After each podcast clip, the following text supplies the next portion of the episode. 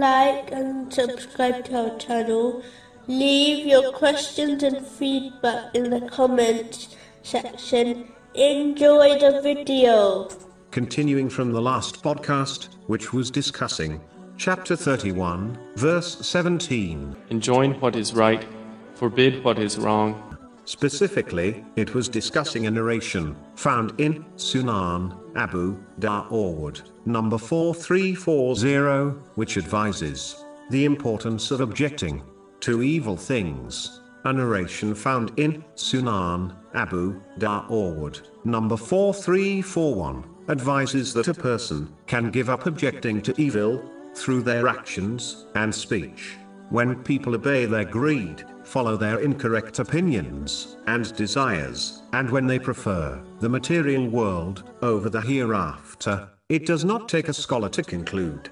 This time has arrived. Chapter five, verse one hundred five. Upon you is responsibility for yourselves. Those who have gone astray will not harm you when you have been guided.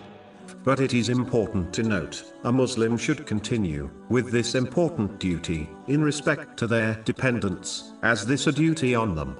According to a narration found in Sunan Abu Dawood, number two nine two eight, and those they feel safe from being harmed from, as this is a superior attitude.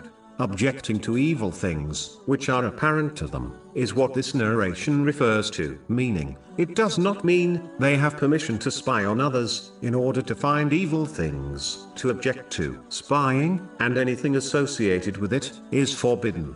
Chapter forty-nine, verse twelve. And do not spy. It is important to note that a Muslim must object to evil according to the teachings of Islam and not their own desires, as a Muslim may believe they are acting for sake of Allah, the Exalted, when they are not, which is proven by their objecting to evil in a way which contradicts the teachings of Islam. A good deed may become a sin because of this. A Muslim must object to evil in a gentle, kind, fair way, preferably in private, which is based on knowledge taken from the Holy Quran and the traditions of the Holy Prophet Muhammad, peace and blessings be upon him. The opposite of these characteristics will only push people away from sincerely repenting and may enrage them to the point it leads to them to further sins.